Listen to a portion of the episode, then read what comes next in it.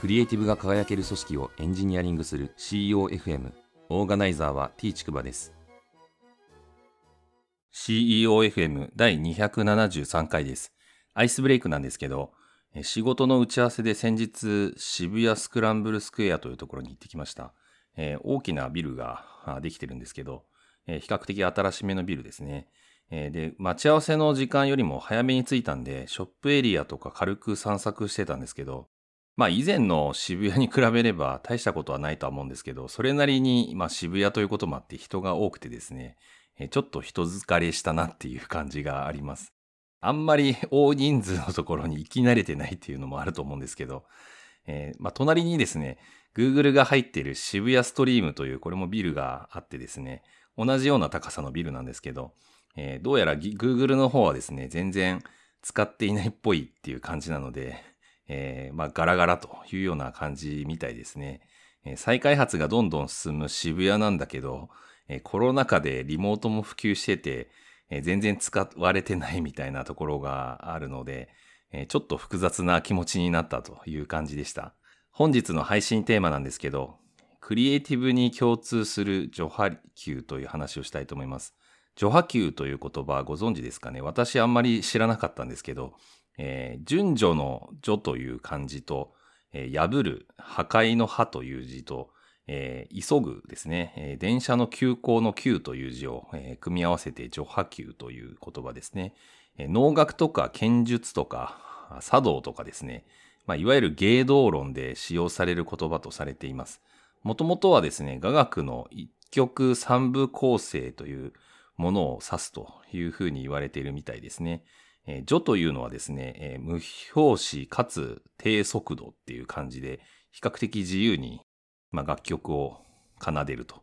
いう感じで、えー、ははですね、えー、表紙が加わるという感じです。で、9はですね、加速が入るという感じで、まあ、この曲の展開を表す言葉として序波球というふうに言われているみたいですね。で、まあ似たような文脈で映像分野の脚本構成においても、序波球とほぼ同義語である三幕構成という言葉があって、えこれがまあ国際的にもですね、主流になっているみたいですね。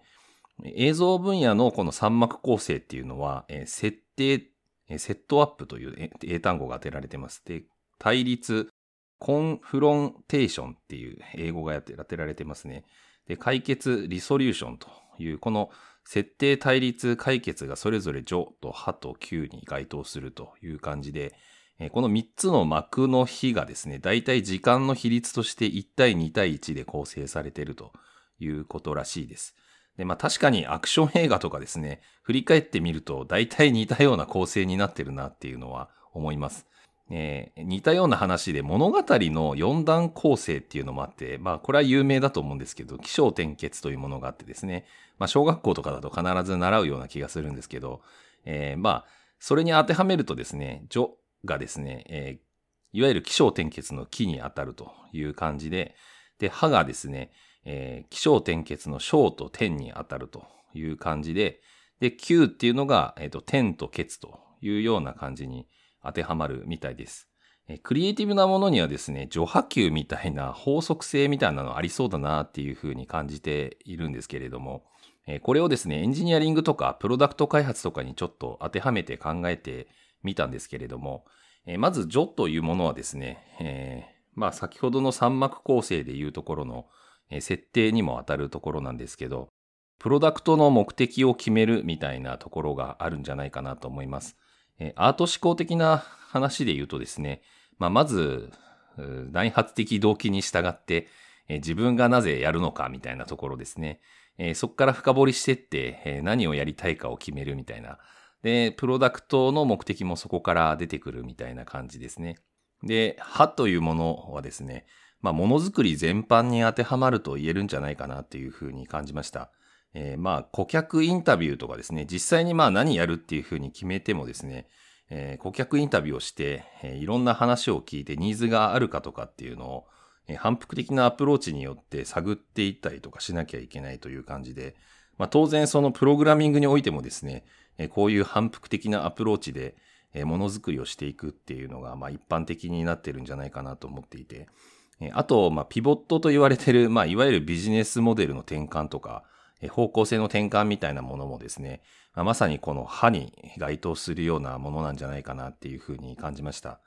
Q というものはですね、プロダクトの成長というふうに言えるんじゃないかなと思います。まあ、一言で言えば PMF ですね。プロダクトマーケットフィットしたっていう状態のことを、まあ、Q かなという感じです。同様にですね、組織の発展も、え序波球で説明できそうな気がするんですよね。えー、まあ、ある意味、こういうチームを作りますっていう設定があってですね、で、その設定に従って人が集まってきて、えー、ただし、その、初めましての人とか、まだ信頼関係が作れてない感じだと、えー、対立構造が生まれたりとかして、えー、で、最終的に一致団結をして、え、何かことに当たれるようになるみたいな解決の方向に行くみたいな感じで、え、組織にもかなり近しい文脈ってあるんじゃないかなっていうふうに思いました。そういえばこのポッドキャストもですね、序波球っぽい三幕構成に自然となっているかもなっていうのを感じまして、まあよくこのポッドキャストでもちょいちょい話してるんですけど、まあ3という数字もですね、私は好きで、物事をまとめるのにちょうどいい感じだなっていうふうに感じている数字でもあります。この序というものはですね、例えばこの、ポッドキャストの今日の配信に当てはめていくと、えー、序波球とはっていう、まあ、意味を考えたっていうところ、まあ、紹介したっていうところですね。これが序に当たると。で、歯はですね、プロダクト開発とか組織に当てはめるっていう話をしたっていうのが、えー、歯に該当すると。で、Q っていうのが、このポッドキャストに自己言及するっていうことで、えー、まあ、この序波球っていう考え方っていうのは、えー、非常にこう構成をですね、えー、まあ、分析したり、またあの考えたりするのに、非常に良いフレームワークを提供してくれてるんじゃないかなっていうふうに思います。まあ、型を意識するっていうのはやはり大事なことだなっていうのを改めて感じるんですけれども、まあ、一方でですね、